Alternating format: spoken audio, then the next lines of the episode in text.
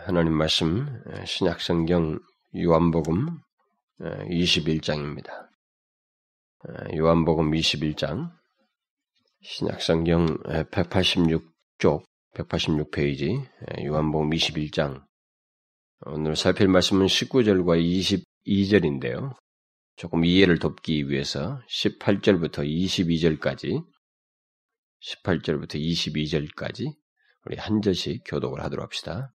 내가 진실로 진실로 내게 이르노니 젊어서는 네가 스스로 띠띠고 원하는 곳으로 다녔거니 와 늙어서는 내 팔을 벌리리니 남이 내게 띠띠우고 원치 아니하는 곳으로 데려가리라.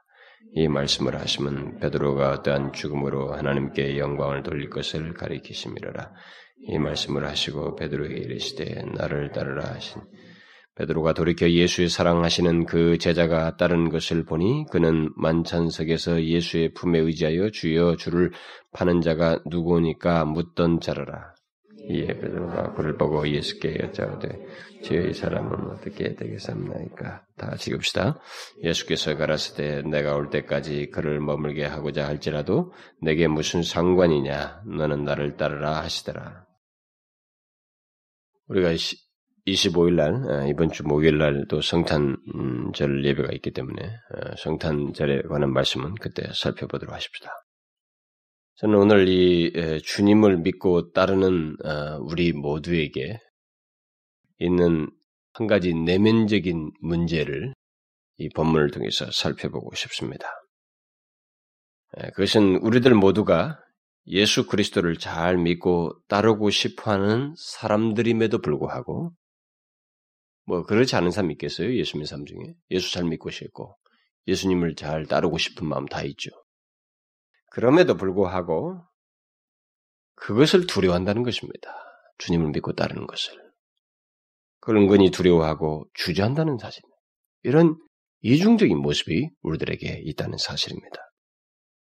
우리는 모두 예수 그리스도를 믿는 것이 얼마나 우리에게 큰 복이요, 또 기쁨이요, 영광스러운 것인지에 대해서 충분히 알고 있습니다. 충분히 발견할 수 있고 또 듣고 와, 들어왔습니다. 그런데 한 가지 아이러니컬한 사실은 그렇게 복되고 영광스럽고 기쁨이 되는 일을 일면 두려워하고 주저한다는 사실입니다. 저는 교회 안에서 그런 사람들을 많이 보았습니다. 제 자신의 경험 속에서도 그런 일이 있었, 고 또, 또 앞으로도 그런 것을 경험할 수 있는 가능성이 있습니다. 어쨌든 그런 사람들을 굉장히 많이 봤는데 일시적인 문제를 넘어서서 상당히 그것이 고착되어 있는 그런 사람들을 많이 보았어요. 그런데 특이한 사실은 교회 생활을 주로 오래 한 사람들, 소위 믿음 있는 사람들로 여겨지는 사람 가운데서, 그들 가운데서 그런 갈등을, 이런 갈등을 심하게 하는 것을 주로 보았습니다. 분명히 주님을 믿고 따르는 것이 말할 수 없는 축복이요, 은혜이며 그것이 영광의 길이라는 것을 우리 모두가 알고 또 말하고 심지어 남들에게 가르치기까지도 하고 있음에도, 있으면서도 불구하고 자신이 막상 주님을 믿고 따르는 것에서는 두려움과 주점을 가지고 이렇게 신앙생활을 하는 외면상은 그렇지는 않지만 실제로 주님 앞에 진실하게 따르는 어떤 삶의 표시를 해야 하는 그 상황에서는 그런 것을 구체적으로 드러내는 사람들을 우리가 많이 아, 보게 됩니다. 그런 사람들은 주로 이런 말을 종종 합니다. 나는 이 이상은 할 수 없습니다. 내게 이 이상은 요구하지 마십시오. 다 교회를 다니는 사람들이에요. 근데 이 이상을 나한테 요구하지 마십시오. 그래서 교회 안에 우리가 다 예수를 믿는 사람인데도 불구하고 서로를 이렇게 사랑으로 품고 또 서로가 마음을 열고 하기보다는 서로가 서로를 견제하고 이렇게 자기를 건드리지 않기를 바라는 그런 기묘한 문화가 우리들의 교회들 가운데 있습니다. 참으로 이상한 일입니다. 그러나 우리는 그런 이상한 모습이 현실적으로 적지 않다는 것을 보고 있습니다. 여러분도 모두 다 경험하고 알고 있는 바일 겁니다. 그리고 더더욱 심각한 것은 그런 우리들의 이 형성된 분위기와 이 문화, 이 일종의 문화처럼 말이 형성된 이 분위기가 크게 이상스럽게 여기지 않는다는 거죠. 뭐 설교자나 이렇게 뭐 전하는 사람들은 이상시 여길는지 모르지만 당사자들은 그런 것을 크게 심각하게 생각지 않는다는 것입니다. 이상하게 생각지 않아요. 그러나 우리는 그런 식으로 주님을 믿고 섬기며 따르는 것이 주님으로부터 책망받을 만한 일이요. 또 주께서 결코 원치 않는 자신을 따르는 것에 따르는 것으로서 말하고 있지 않다는 사실을 오늘 본문을 통해서 분명히 들어야 됩니다. 깨달아야 됩니다. 또 그것은 우리가 이미 달란트 비유에서 잘 알다시피 한 달란트 받은 종이 자신의 달란트를 맡기 자신의 달란트를 맡는 그 주인을 오해한 것과 같은 오해를 하고 있는 것이고 잘못된 태도를 취하고 있는 것이라고 하는 것을 알아야 됩니다. 주님을 믿고 따르는 것은 진실로 축복이고 영광이고 즐거움입니다. 오늘 우리가 조금 전에 부른 찬송에도 내 기쁨 한량 없으리 그랬잖아요. 나 주를 위해서 살리라 내 기쁨 한량 없으리 그러죠. 이게 사실입니다. 진짜 예수를 믿게 될 때 주님을 믿고 다른 데 있어서 그것은 부인할 수 없는 사실이에요. 그러나 오늘날 많은 사람들이 예수를 믿는 많은 사람들이 주님을 따르는 것을 그렇게 경험하지 못하고 있습니다. 오히려 두려워하고 주저함으로써 사실상 그런 것을 경험하지 못합니다. 주님을 믿고 따른 것에 한량없는 기쁨을 알지 못하는 거예요. 그런 사람들은 주님을 믿고 따른 것의 기쁨은 물론이고 축복과 영광을 사실상 알지 못하고 또 이게 스스로가 버리고 있는, 거절하고 있는 그런 상태에 있다고 말해야 될 것입니다. 그럴 수밖에 없는 것은 그들 스스로가 한계를 정해놓고 주님을 믿고 따르고 있기 때문에 그렇게 되는 것입니다. 또 주님을 믿고, 따르면서 요구되는 희생과 대가를 지불하지 않기 때문에 당연히 하나님의 주님 믿고 다른 데서 있게 되는 기쁨과 영광과 축복도 알지 못하게 되고 오히려 이상한 두려움만 갖는 거예요. 이상한 두려움과 주저, 주저스름만 갖는 일이 있는 것입니다. 주님은 오늘 본문에서 바로 그런 식으로 주님을 따랐던 베드로를 바로 잡아주는 그래서 다시 세워주는 그런 모습을 보여주고 있습니다. 저는 이 시간에 주님의 바로 그 같은 행동 속에서 우리에게 말해주는 헌신의 두려움과 반대로 헌신의 기쁨 문제를 간단하게 살피기를 원합니다. 오늘 본문은 굉장히 많은 내용들을 얘기하고 있어요. 교훈적인 내용을 꺼내기 시작하면 더 많은 내용을 생각할 수 있습니다. 그러나 이 시간에는 바로 그 한 가지 사실만을 살피기를 원합니다. 여기 요한복음 21장은 얼마 전에 주님을 세 번씩이나 부인했던 베드로 그래서 깊은 상실감과 의욕을 잃은 채 그 아픈 과거에서 벗어나지 못하고 있는 이 베드로를 주님께서 회복시켜서 다시 주님을 자기 자신을 진실로 따르도록 권면하, 고 바로 잡아주는 어? 세워주는 그런 어, 모습을 여기서 보게 됩니다. 그러나 본문에 나오는 이 베드로는 그렇게 주님이 하시는 행동 속에서 주님과 이, 이, 이 주님의 세우시는 어떤 과정 속에서 나타내는 반응 속에서 뭔가 자신감이 없어 보여요. 뭔가 자신감을 상실해 보입니다. 그런 주님을 따르라는 새삼스러운 명령을 오늘 본문에서 두 번씩이나 듣고 있습니다. 그 두 번씩이나 들을 정 아니 듣게 할 정도로 그런 말을 두 번이나 듣게 할 정도로 주님을 따르는데 주저스러운 모습을 나타내고 있습니다. 우리 모두 알다시피 베드로는 그리스도께서 십자가에 달려 죽으시기 전에 그 누구보다도 앞서서 주님을 따랐던 사람입니다. 굉장히 적극적이었어요. 굉장히 적극적인 사람이었습니다. 그는 자신과 똑같은 모습을 인간의 모양을 입고 육신을 입고 있는 똑같은 모습을 입고 계신 예수님 어, 누구라도 잘 알죠? 어? 요셉의 요셉과 마리아의 그 가정에서 자라난 그 예수 그리스도 예수님을 예수님을 가리켜서 주는 그리스도시요 살아계신 하나님이라고 고백한 사람입니다. 그런 주님의 수많은 이적들을 보았고 특히 바다 위를 걸어오시는 주님을 보고 당신이 주님이시라면 나를 명해서 걸어오게 하시옵소서라고 부탁하면서 주님의 신성을 자기가 직접 확인하고 싶어 했고 또 경험한 사람입니다. 심지어 변화산에서 그는 자신이 믿고 따르던 주님의 그 본래 모습을 보았습니다. 그분의 영광스러운 모습을 보았어요. 그는 정령 하나님의 아들로서 지극히 영광스러운 분이시라고 하는 것을 목격하는 그런 특이한 경험까지 했습니다. 그래서 주님을 믿고 따르는 것이 그야말로 큰 영광이요 축복이라고 하는 것을 확인하는 경험을 한 사람입니다.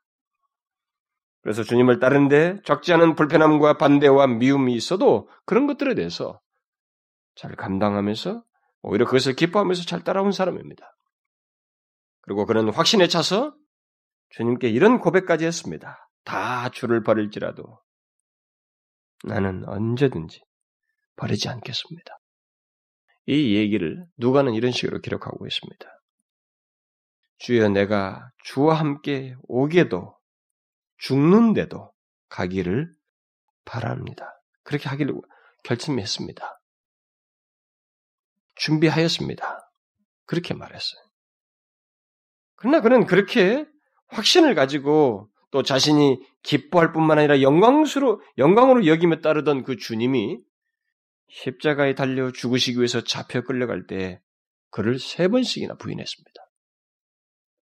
우리는, 그의 그런 태도에 대해서 어떤 사람들의 말대로 그가 예수 그리스도께서 십자가에서 이루신 일을 충분히 알지 못했기 때문에 그러하였다고 말함으로써 우호적으로 생각할 수 있습니다. 그러나 여기 요한복음 21장은 좀 상황이 달라져 있습니다. 완전히 달라진 내용이에요. 다시 말해서 죽으셨다가 다시 살아나셔서 이전에 그가 하신 말씀이 모든 것이 사실이라는 것. 그가 정령 하나님의 아들이라고 하는 것을 확인시켜준 그 부활 사건이 그래서 부활하신 주님을 목격하고 난 다음에 이루어진 얘기들입니다. 그런데 이런 상황에서 그의 태도 속에 뭔가 문제가 있어요. 주님을 따른 데서 어떤 태도의 문제를 드러내고 있습니다. 어떤 문제입니까? 주님을 따르는 것에 대한 주저스러움, 일종의 두려움이 그의 마음 한구석에 남아있는 듯한 모습을 보여주고 있습니다. 여기 완복 21장 초도를 보게 되면 부활하신 주님을 이미 목격한 적이 있는 베드로가 다시 이전의 생업으로 돌아가서 물고기를 잡는 모습을 보게 됩니다. 그는 분명히 자신이 이전에 기, 그 기쁘게 따랐던 주님이 부활하셔서 영광스러운 모습으로 자기 앞에 나타나는 것을 보았습니다. 그 사실은 그러하여금 다시 주님을 이전보다 더욱 기쁘게 따르도록 하기에 충분한 이유가 되고 설명이 됩니다. 그런데도 불구하고 그는 머뭇거려요. 주님 다른 것에서 머뭇거리고 있습니다. 마치 그는 그의 이전 직업인 그 어부 생활이 더 편한 것처럼 다시 그물을 취해서 고기를 잡으러 갑니다. 그러나 부활하신 주님은 그런 베드로에게 그를 회복시키기 위해서 1년의 작업을 하시는데 특별한 방식으로 그를 세워주는 일을 하십니다. 주로 과거를 상기시키면서 회복시켜줘요. 첫 번째로는 고기를 한 마리도록 밤새도록 잡지 못한 베드로에게 그물을 배 오른편에 던지라. 그래야만 얻으리라. 이렇게 말씀함으로써 실제로 모기, 물고기를 많이 잡는 경험을 합니다. 자기가 처음에 주님을 만나서 주님을 따르기로 결정했을 때 그 사건이에요. 그것을 상기시켜 줍니다. 이 사건은 다른 제자들보다도 이 베드로에게 아주 의미 있는 얘기, 사건이에요. 막 생각나게 하는 뭔가 꽉 누르고 잊혀져 있던 자기가 지금 억지하고 있는 무언가를 다시 솟구치게 하는 하나의 사건이에요. 그래서 주님께 대한 감추인 마음, 이전의 생각들, 그 태도를 일깨워주는 그런 사건이라고 할 수가 있습니다. 또 주님은 그 이후에 베드로와 다른 제자들을 위해서 떡과 함께 숯불을 위해 생선을 구워놓고 기다려요. 거기서 그들에게 조반을 줍니다. 숯불에 둘러앉아서. 미리 그걸 준비해놓고 그 자리에서 조반을 먹게 해줘요. 그게 뭡니까? 그것은 베드로가 이전에 불가에 앉아서 주님을 세 번 부인한 사건을 연상케 하는 것입니다. 물론 그런 과정은 베드로를 회복시키고자 하시는 주님의 선하신 마음, 지혜예요. 선하신 마음이 기저에 깔리는 것입니다. 이것을 통해서 또 다시 베드로로 하여금 뭔가 이 자기가 과거와 지금 사이에서의 이것을 새롭게 할 수 있는 충분한 일깨움을 주님께서 이 작업을 하십니다. 네, 그렇게 그런데 주님은 거기서 멈추지 않냐고 그렇게 조반을 먹게 한 후에 이어서 베드로에게 거기 다른 제자들이 있어요. 그런데 유독 베드로에게 진지한 질문을 던지십니다. 제가 오늘 목, 묵상 기도할 때 그것을 읽어드렸는데 그것은 요한 아들 시몬아 네가 이 사람들보다 나를 더 사랑하느냐? 라고 하는 질문입니다. 이것은 지금까지 침묵하고 있는 베드로에게 전곡을 찌른 질문입니다. 전곡을 찌른 질문이에요. 그것도 한 번 하는 게 아니고 세 번을 얘기했습니다. 주님이 그에게 세 번씩이나 나를 사랑하냐고 물으신 것은 어떤 사람의 말대로 그가 이전에 세 번 부인한 것을 그것에 상응해서 그를 죽게 대한 마음, 죽게 대한 사랑의 마음을 확인시키기 위해서 던지신 말이라고 할 수도 있겠습니다. 아니, 그가 이전에 주님을 향하, 어, 향해서 가졌던 마음과 주께서 이전에 그에게 주었던 그 사명과 임무를 이제는 흔들림이 없이 수행하도록 하기 위해서 다짐하는 그런 질문이라고 할 수가 있겠습니다. 어쨌든 주님은 베드로를 다시 제자리에 놓기를 원하셨어요. 그가 주님을 다시 기쁨으로 따르며 주님을 따르는 것을 축복과 영광으로 여기는 옛 모습으로 돌아오기를 원하셨습니다.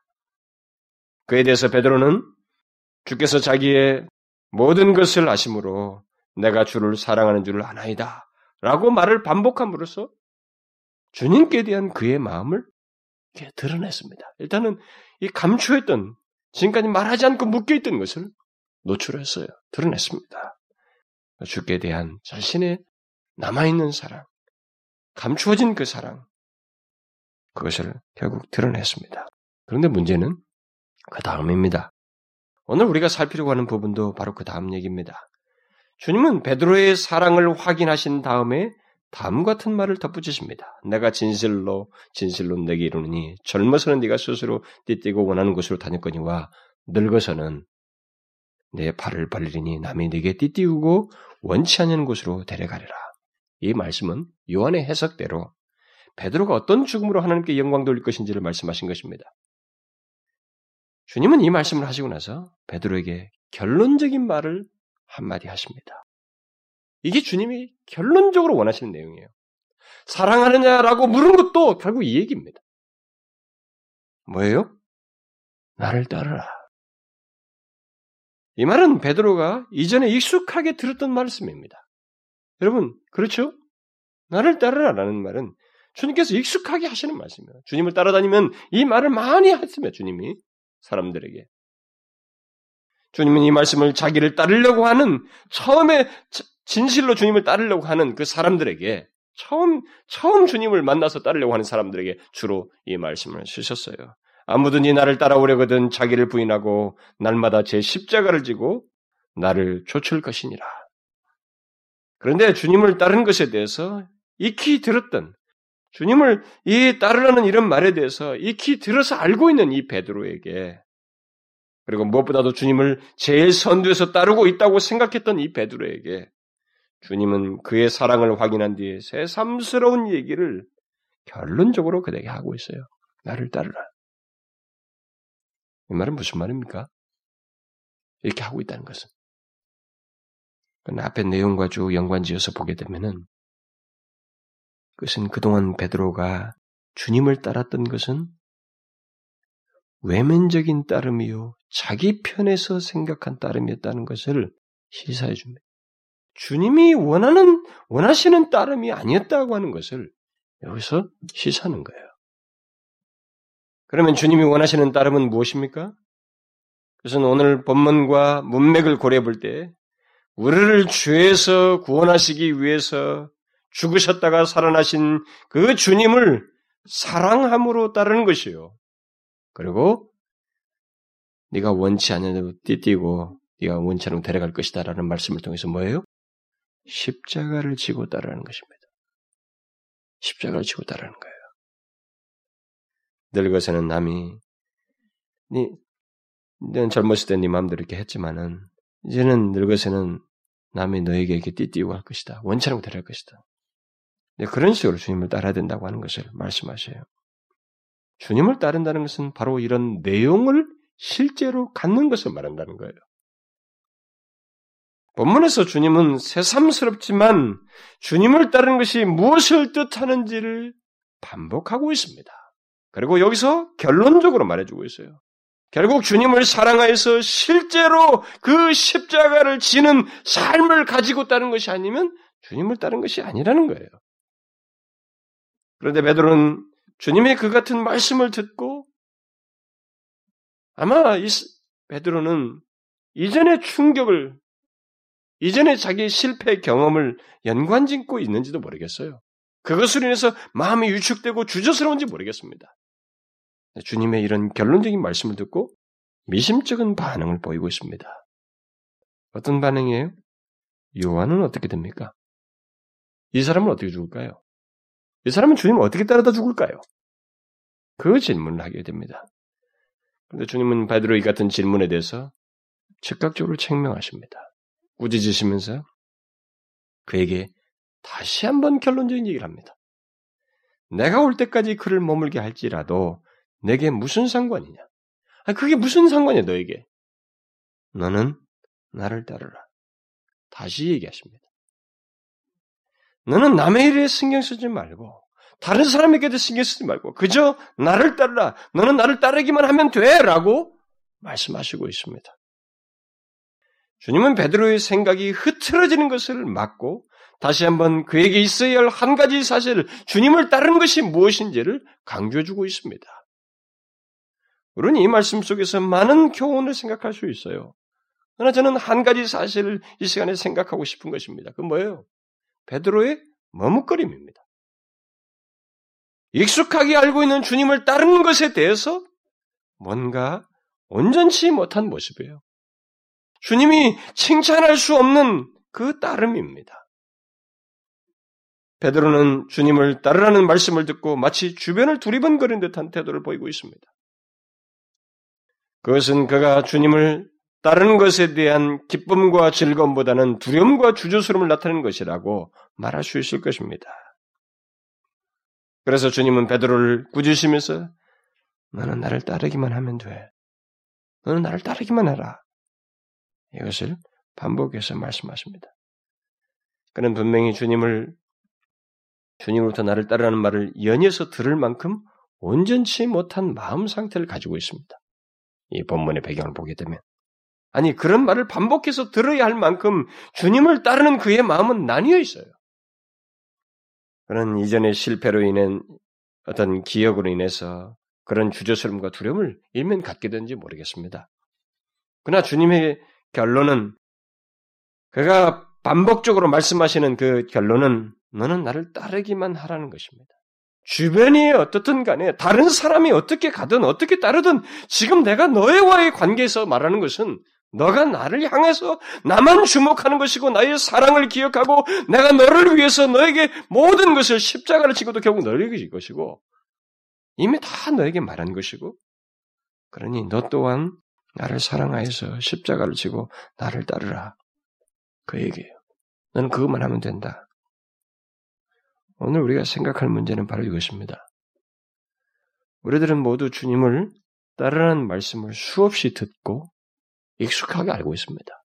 그리고 우리들 나름대로 다 주님을 따르고 있다고 생각하고 있습니다. 그리고 주님을 따르는 것이 얼마나 큰 특권이요, 축복이요, 영광이라는 것을 우리는 다 알고 있습니다. 그리고 그것이 우리에게 기쁨과 즐거움이라는 것을 잘 알고 있습니다. 그뿐입니까?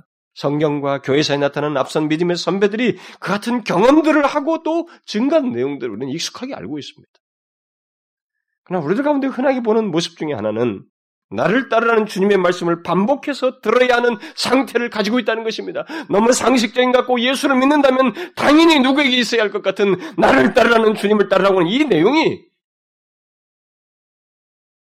반복해서 들어야 할 만큼 주님으로부터 이 말씀을 다시 들어야 할 만큼의 모습과 상태를 가지고 있다는 거예요. 여러분 그렇지 않습니까? 여러분들은 주님을 잘 따르고 있습니까? 어떻습니까? 내 마음대로 내 방식대로 따른 겁니까? 어떠세요? 베드로는 이 머뭇거림 속에서 다시 두 번째 말을 듣지 않아도 됐습니다. 첫 번째 말로서 그는 그 다음에 성령에 힘입어서 주님을 신실로 따른 삶으로 나갈 수 있었을 거예요. 그러나 오늘 본문은 한 번 더 그 말을 필요로 하는 경험을 하게 됩니다. 그런 상태를 그 사람이 드러내고 있어요. 저는 이와 같은 모습이 오늘을 예수 믿는 사람들 중에도 있지 않은가? 우리들 중에도 있지 않은가? 다시 말해서 주님을 따르는 것이 특권이요, 축복이요, 영광이라는 것을 알고 또 자신이 주님을 사랑한다고 고백하고 알고 있는 그것이 있지만은 생각을 다분히 하고 있으면서도 주님을 따르는 것을 은근히 두려워하고 주저하는 그런 모습을 가지고 있지 않은가? 여러분 어떻습니까? 오늘날 예수 믿는 사람들 중에 그런 모습이 없는가요? 우리 모두가 알다시피 오늘날 우리 한국 교회는 실제로 그런 모습을 보게 됩니다. 저는 성장하면서 사역하면서 많이 보았어요. 그래서 제가 사역자들이든 아니 어느 교회 세미나든 직분자들 세미나 가서 제가 그 직분자들 뭐 집사 권차 뭐 그런 사람들 아니에요? 그 사람들 모인 데서 구역장 권찰들 다 모여서 제가 그런 얘기를 합니다. 아니 주님 믿는 게 그렇게 복이라면 아, 그게 그렇게 영광이고 축복이고 말이죠. 그게 생명의 길이라면 아니 뭘 이렇게 전화해서 오라가라고 하여 옵니까 당신들은 어떻게 해서 그 문화가 우리나라에 정착되어 있습니까? 교육자가 뭐 예배 나오지 안 나오냐고 전화해서 꼭 오라고 그러고 그게 예수 믿는 겁니까? 사실 제가 그런 얘기를 꼭 합니다. 가서 재직 세미나 같은 데 가서 그건 이상한 일이에요. 그건 이상한 일입니다. 우리들 가운데는 오늘날 한국 교회 안에는 헌신을 두려워하고 주저하는 사람들이 상당히 있습니다. 주님을 진실로 따르는 것을 은근히 두려워하고 주저해요. 아니 그것이 복이요 영광이라고 다 알고 있음에도 불구하고 아주 상식적이고 최초의 하나님을 향한 태도임에도 불구하고 이 문제에서 주저함을 가지고 있습니다. 두려워해요. 응? 두려워합니다. 너무 아이러니컬해요. 그 이유가 무엇일까요? 아마 많은 것이 있을 거예요.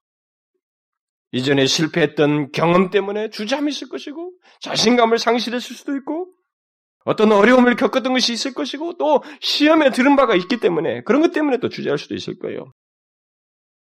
그런 어떤 경험이든 간에 일종의 그 주님을 따르는 것에 대한 주, 주저스름과 두려움, 이런 헌신의 두려움이 사람들에게 있어요, 분명히.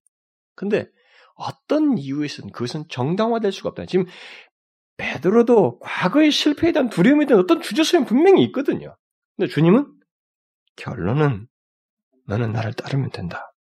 그 얘기예요. 너 그런 상태에 있으니까 그래 좋아 좋아 그걸 정당화 시켜주고 있지 않습니다. 그 상태로 머물러서는 안 된다는 거예요. 그런 모습은 그렇게 머뭇거리며 두려워하면서 주님을 따르는 모습은 주님을 진실로 믿고 따르는 게 아니죠. 제가 교회 안에서 종종 듣는 이야기 중에 너무도 가슴 아픈 이야기 하나가 있습니다. 그게 뭔지 아십니까? 우리 교회뿐만 아니라 다른 우리 한국 교회 안에서 종종 듣는 얘기죠. 사역해 오면서 많이 들었던 얘기입니다. 그것은 교회 안에 너무 깊숙이 들어가지 말라라는 악덕 권면입니다. 참 저는 이게 무섭다고 봐요. 한국 교회가 복을 안 받으려고 작정했어요. 그 사람들이 하나님의 은혜를 안 받으려고 작정한 거예요. 오늘날 한국 교회는요. 성경에도 없는 권면을 서로들 하고 있습니다. 주님이 들으시면 섭섭해하는 것을 넘어서서 분노케 할 만한 권면들을 서로들 하고 있어요. 그것도 교회 생활을 오래 한 사람들이 마치 자기 노하우를 하나 가르쳐 주는 것처럼 교회 깊숙이 들어가지 마. 교회 너무 깊숙이 들어가지 말라고. 너무 열심히 열심히 섬기지 마라. 특히 목사와 너무 가깝게 지내지 마라. 목사와 가깝게 지내는 말은 저도 뭐 저는 좋아요. 오히려 여러분들이 그렇게 한다면 저는 뭐 그건 기꺼이 수용할 의사가 있습니다. 그러나 교회에 너무 깊이 들어가지 말고 또 너무 열심히 섬기지 말라는 말은 어떤 동기에서는 그 출처가 거룩한 성령이 아니에요. 성령이 아닙니다, 여러분. 어디겠어요, 출처가? 사단입니다, 사단. 교회를 파괴하고 영혼들을 무디게 하고 주께로 향하는 우리들의 이 순전한 마음을 꺾어버리려고 하는 사단의 역사인 것입니다. 결국 이런 우리들의 분위기와 뭐 또 어떤 상처든 실망이든 시험당한 것으로 인해서 오늘 한국 교회 안에서 헌신의 두려움과 주저스러움을 가진 자들이 상당히 있다는 것은 너무 아픈 일이에요. 그리고 그런 것에서 악덕 권면들을 서로 하고 있다는 것은 우리들이 하나님을 제한하는 것이다. 다 주를 따르는 것이 얼마나 영광스럽고 복된지를 다 알고 말하면서 다 말은 하면서 말이죠. 헌신의 축복과 기쁨을 다 말하고 증가하면서도 실상은 안 하고 있는 거예요. 이게 여기 똑같은 주저스러움이에요. 그런 사람들이 큰 교회 가서 다 숨어 있잖아요, 지금. 한국교회. 그러나 그런 모습들이 얼마나 어리석고 모순되는지를 알아야 됩니다. 그게 하나님의 축복을 걷어차는 거예요. 응? 오늘 본문에서 주님은 그런 태도를 책망하시고 있습니다. 그리고 오히려 회복시켜주고 있어요. 오히려 그가 가져야 할 결론이 무엇인지를 말해주고 있습니다. 그런 것에 개의치 마. 주변에 눈 돌리지 말라는 거예요. 다른 사람이 어떤 이 환경이 어떤 이 그것에 눈을 돌리지 말고 너는 나만 따르면 된다. 반복하고 있습니다. 우리는 이 사실을 알아야 됩니다. 오늘 한국 교회가 정신을 차려야 된다고 생각해요. 오늘 우리 예수 믿는 사람들이 정신을 차려도 너무 주님을 자꾸 못 봐요. 주변 때문에. 주변 때문에 주님 못 봐요. 매 자기들의 위축되고 이 얘기는 다 주변 환경 때문에 그랬다고 해놓고 결국은 주님에 대한 태도까지도 엉망이에요.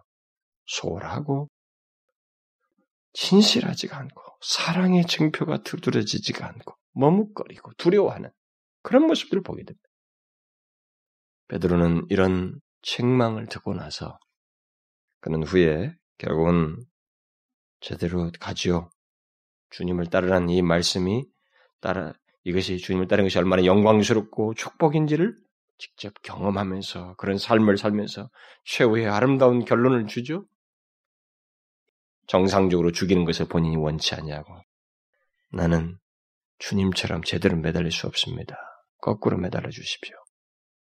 자원에서 십자가에 달려서 죽었습니다. 그는 헌신의 즐거움을 한 사람이죠. 경험한 사람입니다. 주님을 따르는 것의 축복과 영광스러움을 경험하고 본 사람이죠. 결국은 그래서 베드로가 나중에 후에 그런 권면을 하잖아요. 극심한 고난 중에 있는 1세기 성도들에게 아시아에 흩어져 있는 성도들에게 예수를 믿고 다른 데 다른 그들을 향해서 편지를 쓰면서 이런 권면을 하지 않습니까? 너희 믿음의 시련이 불로 연단하여도 없어질 금보다 더 귀하여 예수 그리스도에 나타나실 때 칭찬과 영광과 존귀를 얻게 하려 함이라. 사랑하는 자들아, 오직 너희가 그리스도의 고난에 참여하는 것으로 즐거워하라. 이는 그의 영광을 나타내실 때 너희로 즐거워하고 기뻐하게 하려 함이라. 너희가 그리스도의 이름으로 욕을 받으면 복이 있을 자로다. 영광의 영, 곧 하나님의 영이 너 위에 계심이라. 베드로가 뭘 말해요? 아, 그리스도의 고난에 참여하는 것을 즐거워해라. 현재 즐거워해라. 그러면 후에 현재도 그것의 즐거움을 넘어서서 진정한 즐거움, 기쁨을 너희들이 경험하게 될 것이다. 그리스도를 따른 것에 복을 안 사람이죠. 체험한 사람입니다. 우리에게 있어서 우리에게 있어야 할 변화는 바로 이것입니다. 주님을 따르는 것에 대한 두려움과 주저스러움에서 오히려 고난 중에서도 주님을 따르는 것의 영광과 축복을 알고 기쁨으로 주님을 따르고자 하는 그런 모습을 갖는 것. 베드로서의 그 수신자들과 같이 또 그런 걸 경험하고 권면하는 베드로의 나중의 모습과 같이 우리들이 따, 취해야 할 모습은 우리에게 있어야 할 모습은 바로 그런 모습이에요. 우리는 헌신의 두려움을 가지고 머뭇거려서는 안 됩니다. 극심한 고난과 환란으로 인해서 일시적으로 그런 일이 있을 수 있습니다. 우리들은 제가 앞으로도 가능성이 있다고 한 것은 우리에게 일시적으로 그런 혼란을 겪을 수 있어요. 그러나 자기 스스로 나름대로 정리된 생각을 가지고 스스로 제안하면서 주님을 믿고 따르는 것을 섬기는 것을 한계를 짓고 지금도 은연히 그 생활을 계속하는 것은 굉장한 잘못입니다. 베드로의 일시적인 잘못을 그 사람은 오랫동안 하고 있는 거예요. 오랫동안. 이걸 알아야 됩니다. 이 단숨의 사건을 그 사람은 몇 년, 십년 이렇게 하고 있는 것입니다. 그건 안 되는 거예요. 그것은 주님을 믿고 따르는 것의 복이 무엇인지를 알면서 또 헌신의 축복과 영광을 알면서 실상은 그 축복 속에 들어가지 않는 어리석은 태도를 취하는 것입니다. 여러분, 여러분 중에 주님을 믿고 따르는 것을 두려워하거나 머뭇거리는 사람이 있습니까? 주님을 섬기는 것을 두려워하는 사람이 있습니까? 자기에게 조금이라도 무엇인가 맡겨져서 하나님을 섬길 수 있게 되는 것에 대해서 뭔가 주저하고 두려워하는 사람이 있습니까? 여러분 잘 생각. 저는 우리 교회도 있다고 생각이 돼요. 뭘 하나 시킬까봐 두려워하고, 응? 뭐 하나 맡으라면 그걸 막 두려워하고 주저하는 사람. 그게 뭔지 아십니까, 여러분?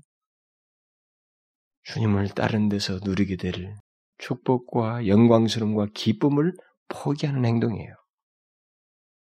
여러분 헌신의 축복과 즐거움을 스스로 제한하지 마십시오. 헌신의 즐거움 또는 주님을 따르는 것의 축복과 영광은 우리가 주님을 어떤 어려움 속에서도 어떤 방해가 있는데도 불구하고 다른 것에 더 하고 싶은 것이 있음에도 불구하고 주님을 바라보면서 따라감으로써만 경험하게 되는 거예요. 특별히 고난 속에서 주님을 따르는 것의 축복과 영광을 더욱 크게 경험하는 것입니다. 교회에 깊이 들어가지 않으면 헌신의 즐거움과 주님을 따르는 것의 영광과 축복은 경험할 수 없습니다. 저는 확신히 말할 수 있어요.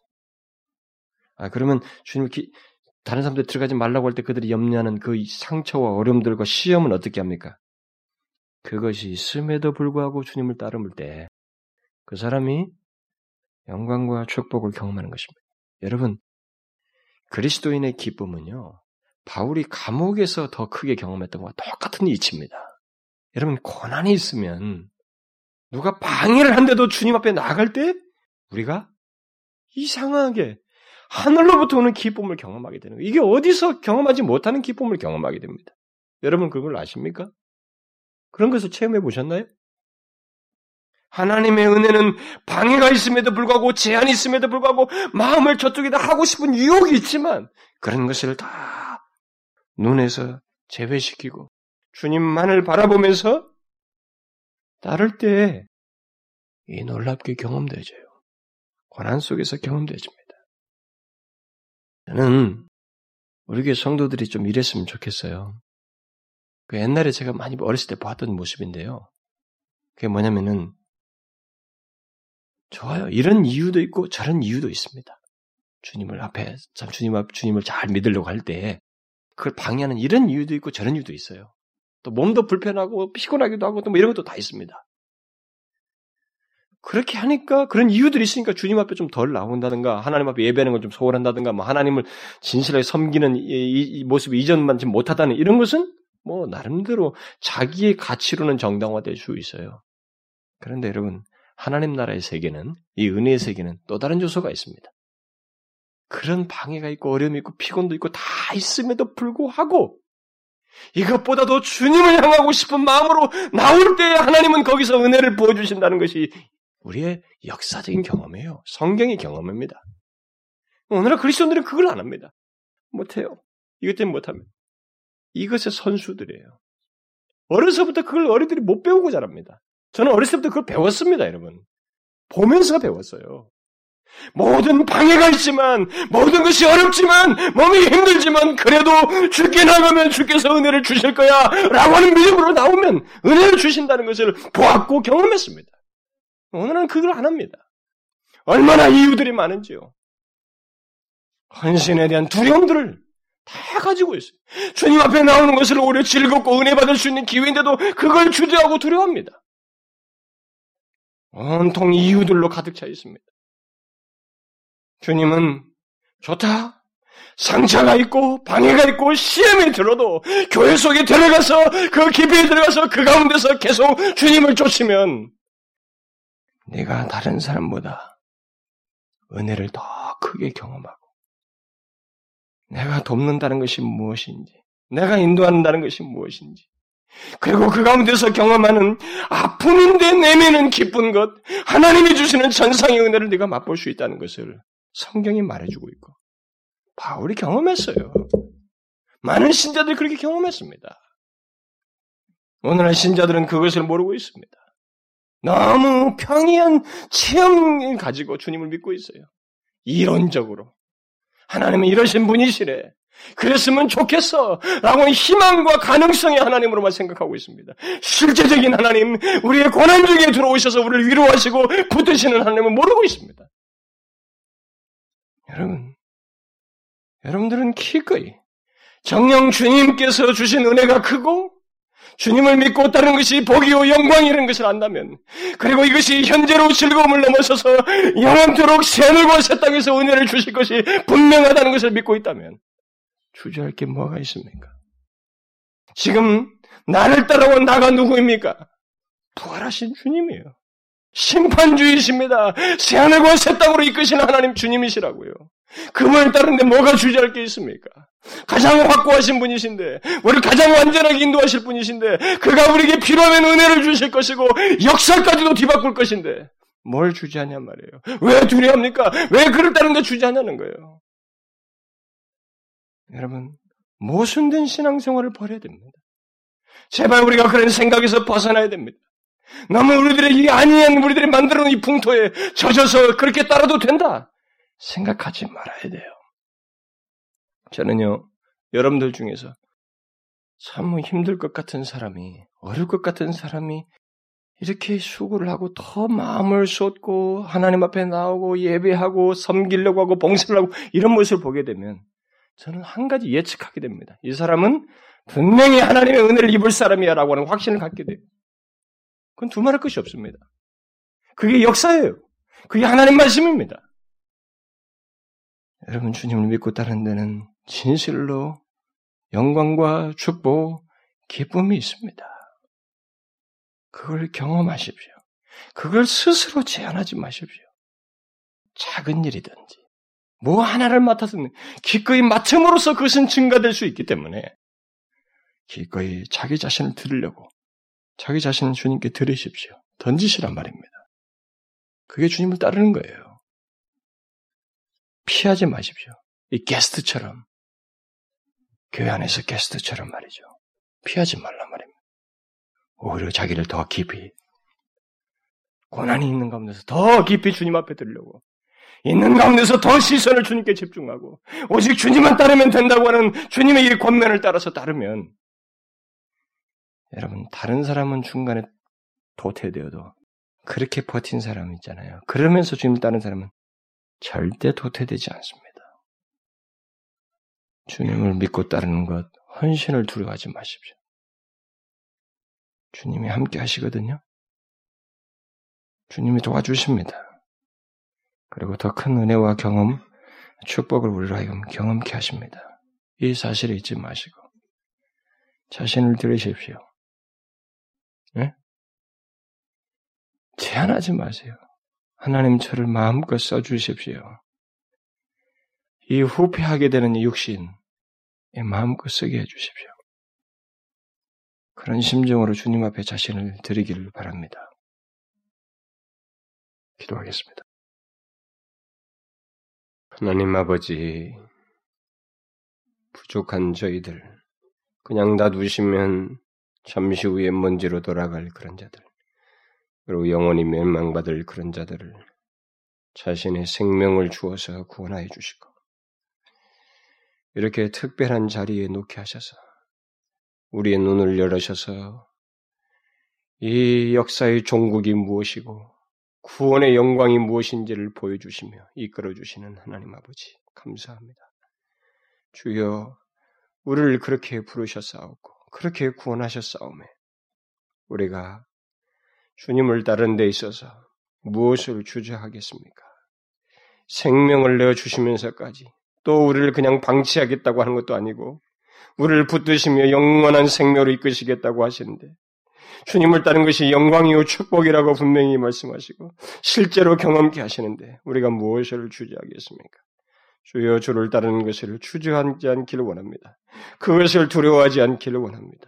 기꺼이 자신을 들여서 하나님 앞에 내게 있는 세월이 1년이면 1년, 10년이면 10년, 내 조건이 이러면 이런 대로, 저러면 저런 대로, 그 상태로 하나님 앞에 자신을 들여서 주의 그 은혜롭고 풍성하신 정말 은혜의 영광을 경험하는 저희들 되게 하여 주옵소서. 예수 그리스도 이름으로 기도하옵나이다.